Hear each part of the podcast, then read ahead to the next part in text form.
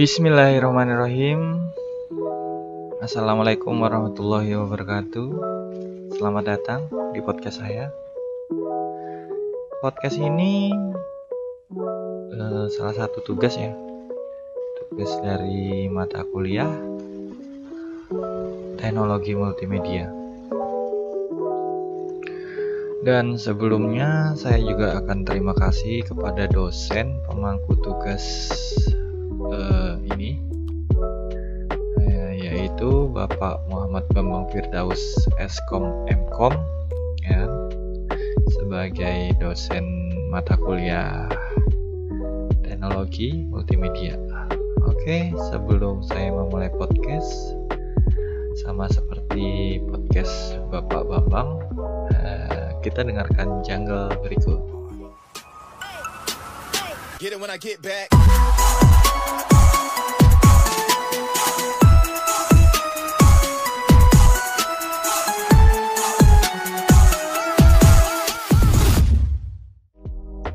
Oke, di podcast saya ini saya akan menjelaskan sa salah satu teknologi uh, yang digadang-gadang menjadi teknologi masa depan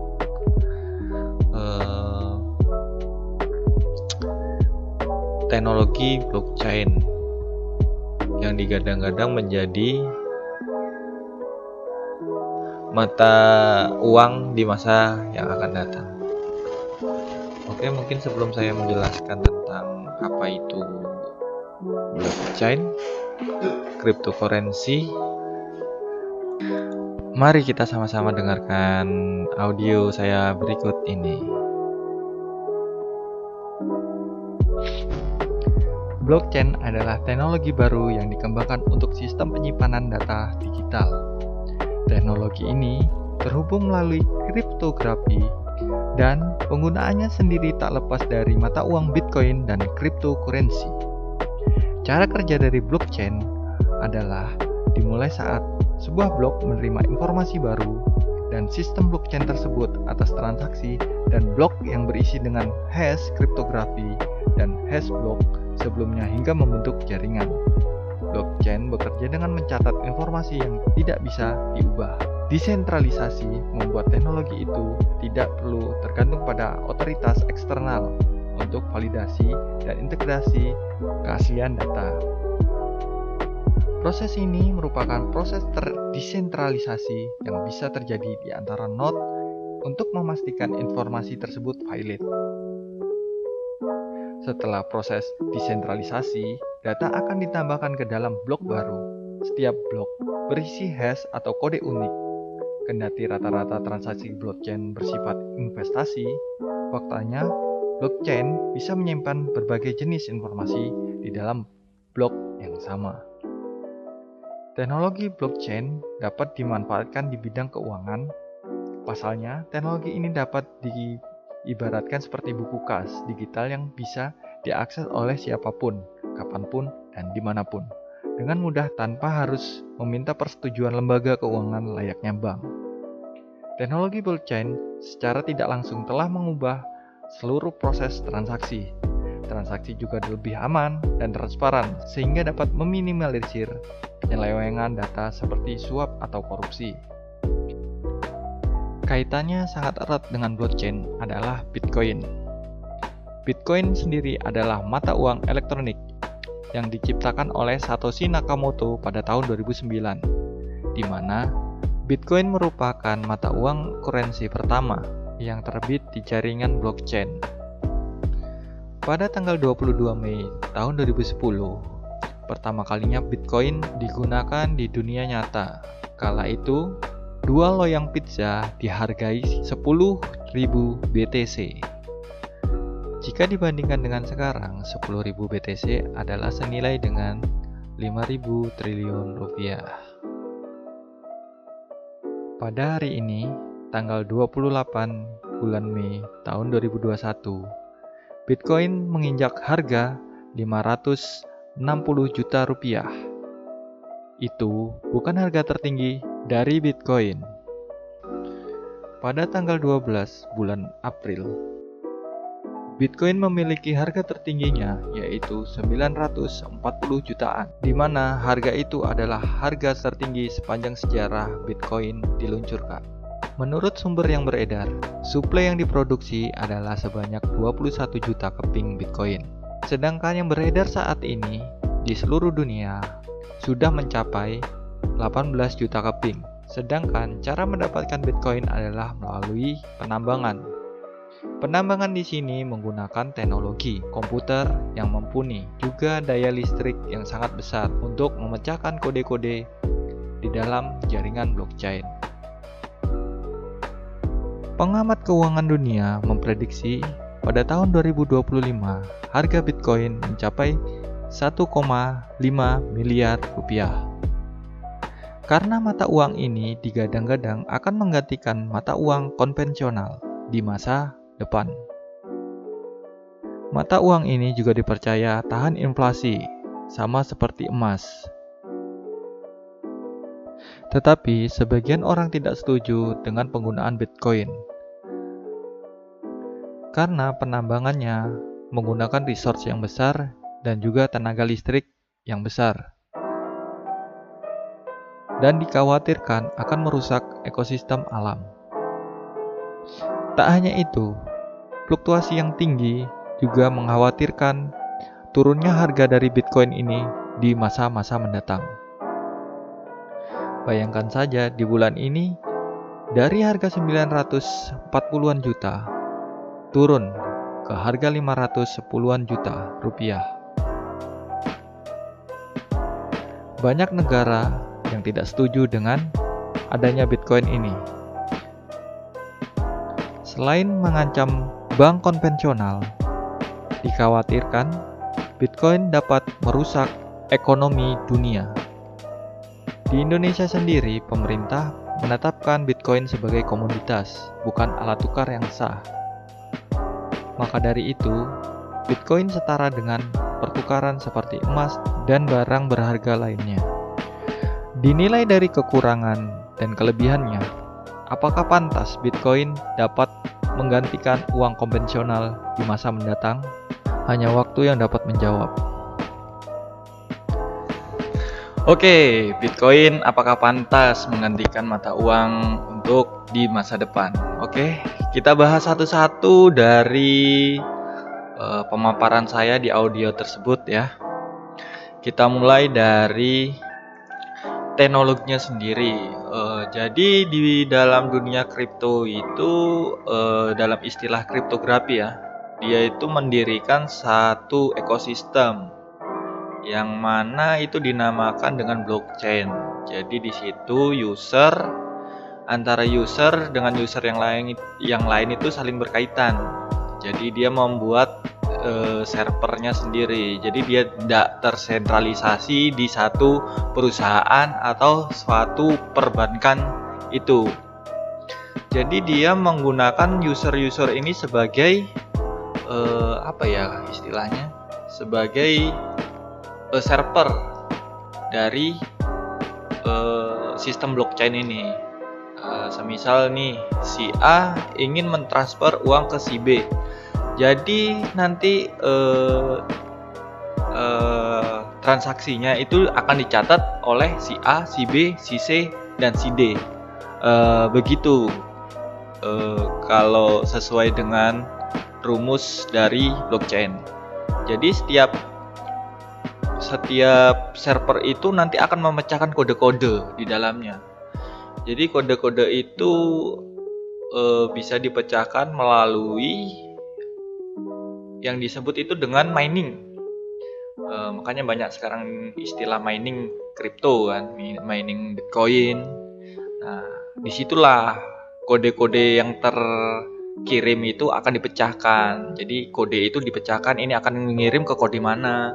Semisal begitu untuk pengiriman uang, semisal kita ngirim ke A, uh, maka si B akan memecahkan kode dari si A. Begitu. Untuk uh, untuk pemecahan kriptografinya. Karena sistem dari blockchain ini nggak diatur oleh uh, siapa pun ya maka dikira aman untuk menyimpan atau memiliki ataupun berinvestasi jangka panjang di dalam uh, sistem blockchain ini. Uh, negara mungkin melarang karena uh, apa ya tindak kejahatan bisa dilakukan menggunakan sistem ini. Karena bisa dilakukan untuk uh, pencucian uang mungkin pencucian uang atau enggak pembelian barang-barang terlarang yang tidak bisa terlacak. Mungkin uh, apa ya penghimpunan dana korupsi misal dibelikan kripto semua dan disimpan dalam bentuk kripto makanya nggak ada yang uh, dasar hukumnya gitu untuk untuk apa memeriksa keuangannya dari kriptonya ini karena nggak ada badan yang mengawasi. Uh, oleh sebab itu banyak negara besar seperti Amerika, Cina, India, bahkan Arab itu kalau nggak salah uh, melarang uh, penambangan ataupun kepemilikan dari kripto ini. Karena selain tidak diawasi oleh pemerintah atau badan eh, kepemerintahan ya takutkan itu menjadi uh, alat transaksi untuk uh, pembelian barang-barang terlarang ataupun uh, pencucian uang karena memang nggak ada yang mengatur. Dalam negara di dunia ini pun belum ada yang mengatur tentang kripto. Hanya saja kripto ini banyak populer dari mulut ke mulut. Karena uh, kita contohkan aja Bitcoin. Bitcoin itu kenapa harganya dari awal dia luncur hanya 50 perak dan sekarang ini bisa tembus kemarin sampai 940-an juta dalam waktu uh, kurang lebih dari 2000 berapa ya 2009 kalau nggak salah diluncurkan pertama kali itu. 2009 dan sampai sekarang 2021 uh, kurang lebih berapa tahun itu? 10 tahunan ya? 10 tahunan. Ya lebih lebih 12 tahunan ya?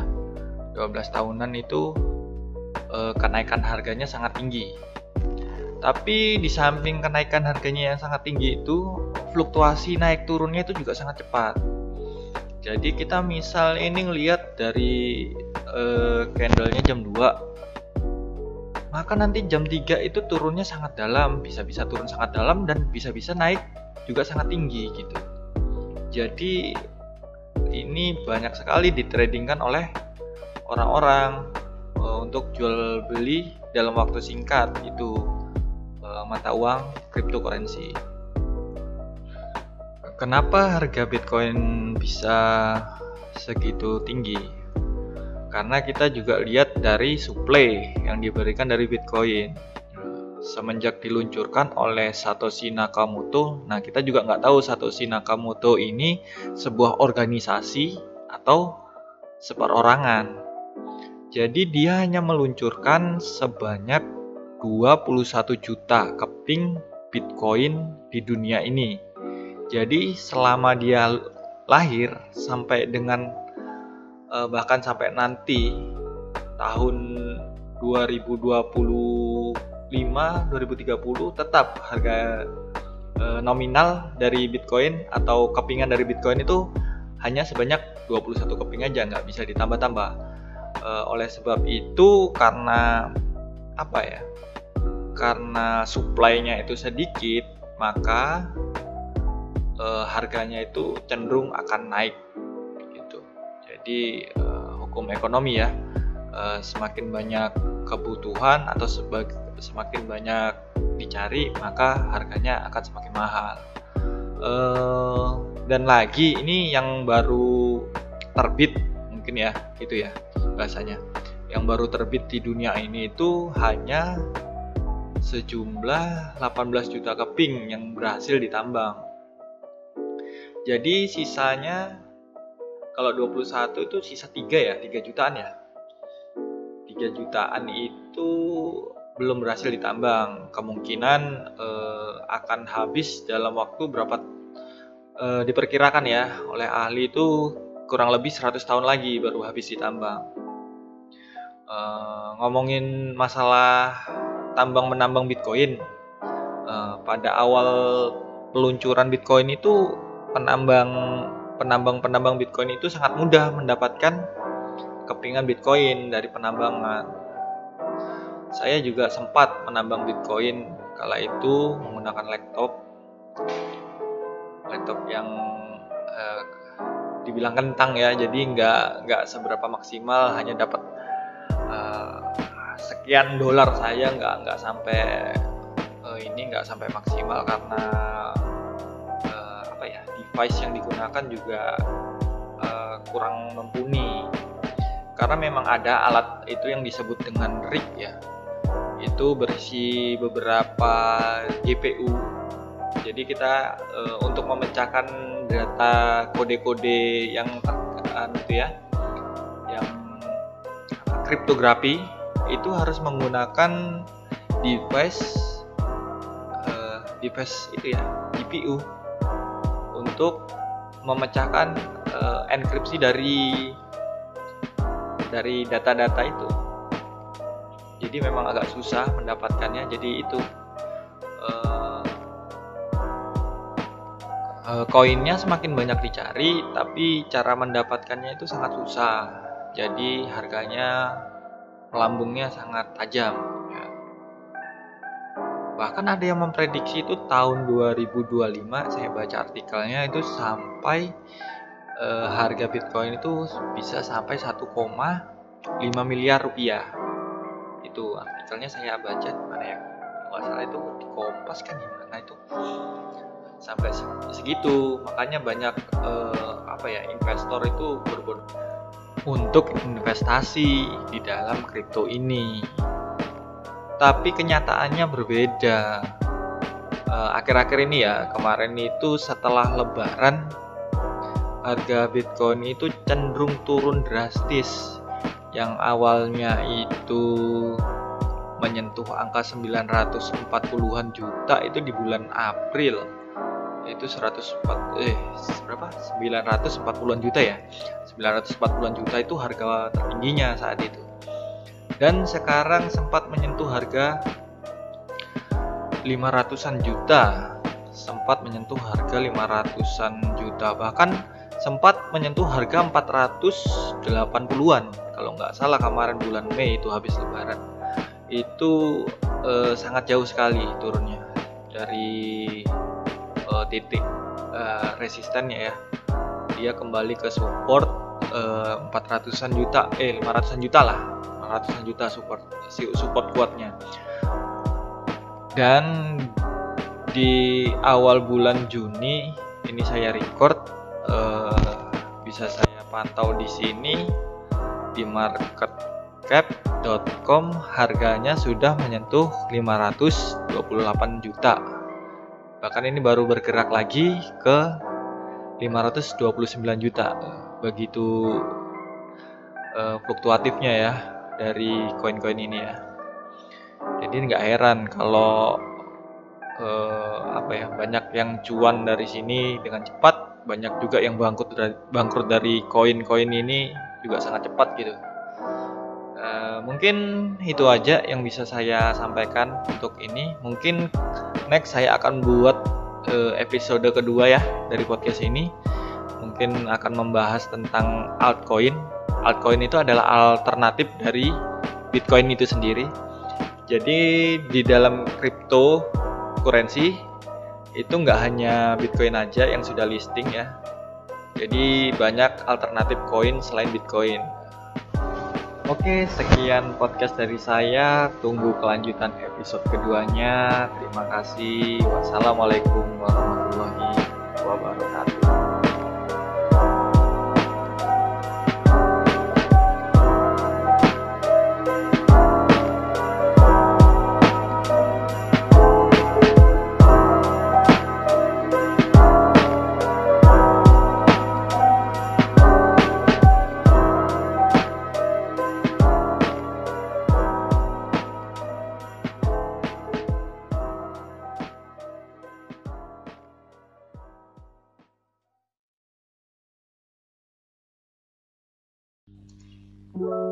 Bismillahirrahmanirrahim. Assalamualaikum warahmatullahi wabarakatuh. Oke, melanjutkan podcast episode pertama kemarin ya tentang uh, blockchain dan Bitcoin. Uh, kali ini saya akan membahas tentang alternatif koin, alternatif dari Bitcoin. Oke, sebelum masuk ke materi, mari kita dengarkan janggal berikut. Get it when I get back.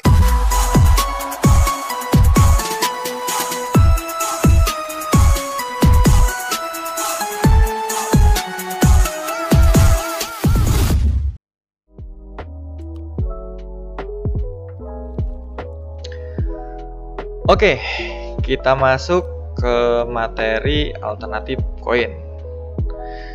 Di sini saya akan menjelaskan beberapa alternatif dari Bitcoin ini ya. Apa sih alternatif uh, koin itu? Uh, kalau kita buka dari website website coinmarketcap.com di sana ada sebanyak 10.179 ya yang terupdate per 1 Juni 2021 ada sebanyak 10.179 koin. Ya itu adalah alternatif dari Bitcoin. Nah terus pertanyaannya kenapa harus ada alternatif dari Bitcoin? Ya kan? E, sebenarnya kita contohkan satu koin ya Ethereum. Ethereum itu kalau bisa kita bandingkan sejarahnya itu dia ingin menyaingi Bitcoin.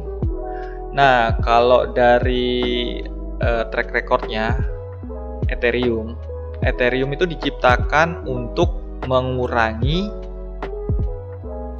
uh, waktu pengiriman. Jadi uh, jika kita menggunakan koin Ethereum ini, kita uh, memiliki akses kecepatan di dalam mengirimkan dan menerima koin dari Ethereum ini. Uh, tapi ada minusnya untuk koin Ethereum ini. Di jaringan alternatif koin Ethereum ini tergolong adalah koin yang memiliki fee atau biaya transaksi yang mahal. Ya, jadi dia berbanding lurus ya dengan keunggulannya, kecepatan, tapi menggunakan biaya yang mahal selain dari uh, jaringan Ethereum, dia memiliki koin sendiri. Ada juga jaringan Tron. Tron ini dia bisa dibilang apa ya, membunuh dua koin raksasa tersebut ya. Uh, dia membunuh itu karena dia memiliki ekosistem sendiri, ekosistem jaringan sendiri. Jadi dia memiliki biaya transaksi yang murah dan juga nggak kalah cepat dari Ethereum itu sendiri. Uh, selain kedua koin itu ada juga koin yang bernama BNB. BNB ini lahir dari salah satu exchange terbesar di dunia ya. Exchange terbesar di dunia itu uh, apa ya? memperdagangkan kripto. Exchange yang memperdagangkan kripto dan menciptakan kriptonya sendiri, yaitu Binance.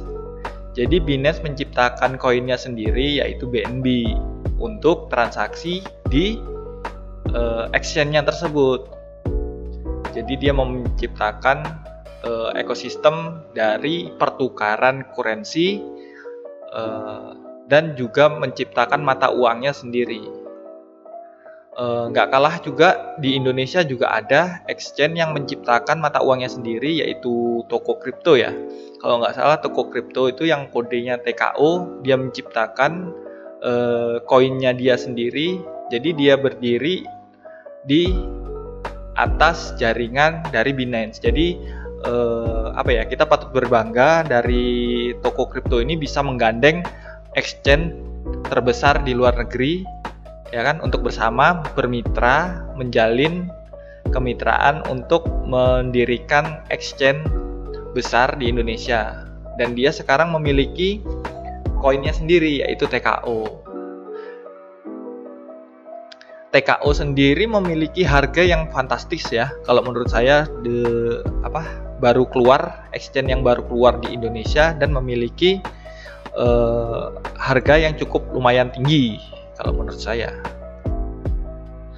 Untuk koin TKO kalau kita lihat di coin market cap per satu koinnya dihargai dengan 26.543 rupiah ya.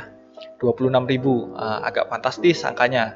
Melebihi dari dari uh, USD USD coin ya USD coin. Nah USD sendiri di sini juga ada koinnya jadi USDC sama Tether kalau nggak salah Tether itu USD jadi dia memiliki range harga itu sama dengan uh, Relief ya Relief USD pada umumnya. Jadi kita lihat harga TKO ini melebihi dari uh, harga USD terhadap rupiah.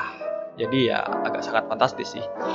Uh, kita lihat kita kembali ke Binance ya. Binance itu memiliki BNB. Nah, pada ini tanggal 1 bulan Juni BNB di sini saya akan lihat harganya berapa ya.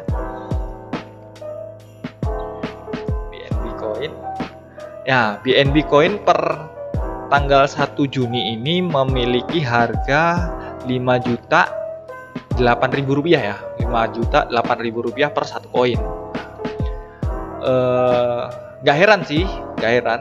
Karena apa ya BNB ini kan memiliki exchange ya. Exchange di dalam exchange itu juga banyak yang trading. Jadi memiliki apa perputaran uang yang cepat.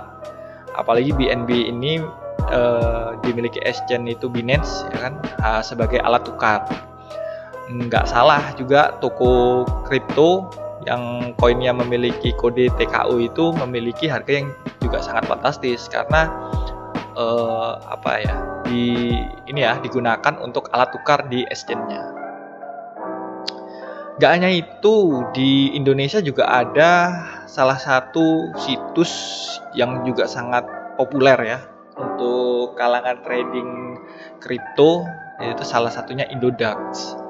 Nah, beda dengan TKO yang memiliki apa? memiliki koinnya dia sendiri, TKO itu tadi. Sedangkan di Indodax ini eh, nggak uh, punya nggak punya koinnya sendiri ya, dia hanya menggunakan IDR atau rupiah yang kita apa top up ke dalam aplikasi Indodax ini. Jadi di dalam uh, Indodax ini dia menggunakan dua mata uang yaitu IDR dan USDT. Ya, selain koin yang beberapa koin yang saya sebutkan tadi di atas, ada juga koin-koin di dalam kripto ini yang sangat fenomenal. Salah satunya itu adalah Dogecoin. Dogecoin ini muncul uh, berkat meme-meme ya meme-meme doge doge itu adalah salah satu anjing di Jepang kalau nggak salah itu bernama Shiba Inu. Anjing bernama Shiba Inu. Kan ini sering tuh menjadi meme-meme unik itu di media sosial. Eh, nggak uh, tahu siapa pendiri dari koin ini tapi eh, koin ini sempat populer karena sempat uh, berkaitan langsung dengan Elon Musk ya. Siapa sih yang nggak tahu Elon Musk pendiri Tesla sama uh, SpaceX ya SpaceX. Pada bulan April ya April itu Elon sempat nge-tweet di Twitternya bahwa Dogecoin ini akan dia luncurkan ke bulan waktu itu. Nah, yang awalnya koin Doge itu hanya memiliki harga 500 kala itu ya 500 rupiah seketika setelah tweetan dari Elon Musk itu langsung menanjak tuh uh, koin Doge. Koin Doge menjadi di atas 1000 1000 2000 waktu itu. Setelah itu ada acara Sunday Night Live kalau nggak salah. Itu juga uh, sempat ngepam uh, koin Doge ini ya. Sempat tembus ke 10.600 itu harga tertinggi dari Doge kala itu. Nah, setelah itu, setelah acara itu Elon Musk juga sempat berulah dengan uh, apa ya mengatakan bahwa untuk menambang koin-koin dari kripto ini memerlukan tenaga yang sangat besar, uh, terutama daya listrik ya. Uh, dia kan ini ya orangnya uh, sebagai pencinta lingkungan, makanya dia mengguna, uh, menciptakan mobil listrik gitu ya. Uh, oleh sebab itu Elon sempat metweet bahwa dia akan menghentikan uh, penjualan mobil Tesla dengan menggunakan Bitcoin. Uh, perlu diketahui sebelumnya itu tes, uh, Tesla atau Elon Musk ini juga uh, membolehkan pelanggannya untuk membeli mobil Tesla dengan Bitcoin ya. Nah, nggak disangka uh, setelah itu Elon nge-tweet bahwa uh, mobil Teslanya nggak bisa lagi dibeli dengan Bitcoin. Karena Bitcoin itu uh, merusak lingkungan. Karena penambangannya itu memerlukan tenaga yang sangat besar kan. Uh, karena sebagian besar uh, tenaga listrik itu uh, masih menggunakan energi fosil yang nggak terbarukan. Makanya tes, uh, Elon Musk sendiri menghentikan penjualan uh, mobil Tesla dengan Bitcoin. Nah, itulah yang mempengaruhi uh, turunnya harga Bitcoin akhir-akhir ini. Tak hanya Elon Musk, pemerintahan dunia pun juga uh, gencar ya, gencar kampanye bahwa melarang uh, warganya untuk menambang karena dapat menghabiskan daya. Uh, oleh sebab itu banyak uh, investor itu bertanya-tanya uh, dengan visi misi awal dari koin-koin ini. Visi awalnya kan uh, apa ya? koin ini nggak terin apa intervensi oleh pihak luar. Tapi dengan adanya tweetan Elon Musk bisa menjatuhkan harga Bitcoin. Jadi kan apa masih ada bisa in, intervensi dari luar seperti itu. Di luar dari itu juga banyak yang meyakini bahwa koin-koin kripto ini akan menjadi alat pembayaran di masa depan. Karena kemudahannya mungkin ya, karena kemudahannya, karena tidak ada e, terkaitan badan hukum mana pun. Jadi istilah dari apa biaya transaksi itu bisa ditekan menggunakan koin-koin ini. Kita lihat sekarang juga banyak sudah menggunakan kartu kredit, kartu debit ya kan tanpa menggunakan uang e, fisik ya. E, itu e, bisa menekan biaya percetakan dari mata uang itu sendiri. E, tapi beda dengan kripto ya. Kalau kayak kartu kredit sama kartu debit itu kan masih dipegang oleh instansi seperti bank kan. Jadi kita gimana caranya bisa menguntungkan ke bank tersebut. Jadi kita diberi fee bulanan mungkin, tahunan. Beda dengan eh, kartu dari bank tersebut, kalau kripto ini nggak ada biaya harian, bulanan maupun tahunan. Eh, per transaksi pun kalau dihitung eh, eh, fee-nya ya, untuk fee dari transaksi itu eh, dihitung lumayan kecil daripada fee biaya transaksi di penggunaan bank bank konvensional pada umumnya. Seperti itu. Ya mungkin kita lihat sendiri ya. E, mana sih yang lebih bagus eh, pertumbuhan kripto ini atau masih menggunakan bank e, bank pada umumnya ya? Oke mungkin itu aja. Sekian podcast ini. Mungkin ke depan kalau ada pembahasan lain saya akan bisa membahasnya di sini uh, sekian terima kasih telah mendengarkan sampai segini panjangnya ya kan? Saya akhiri podcast ini. Wassalamualaikum warahmatullahi wabarakatuh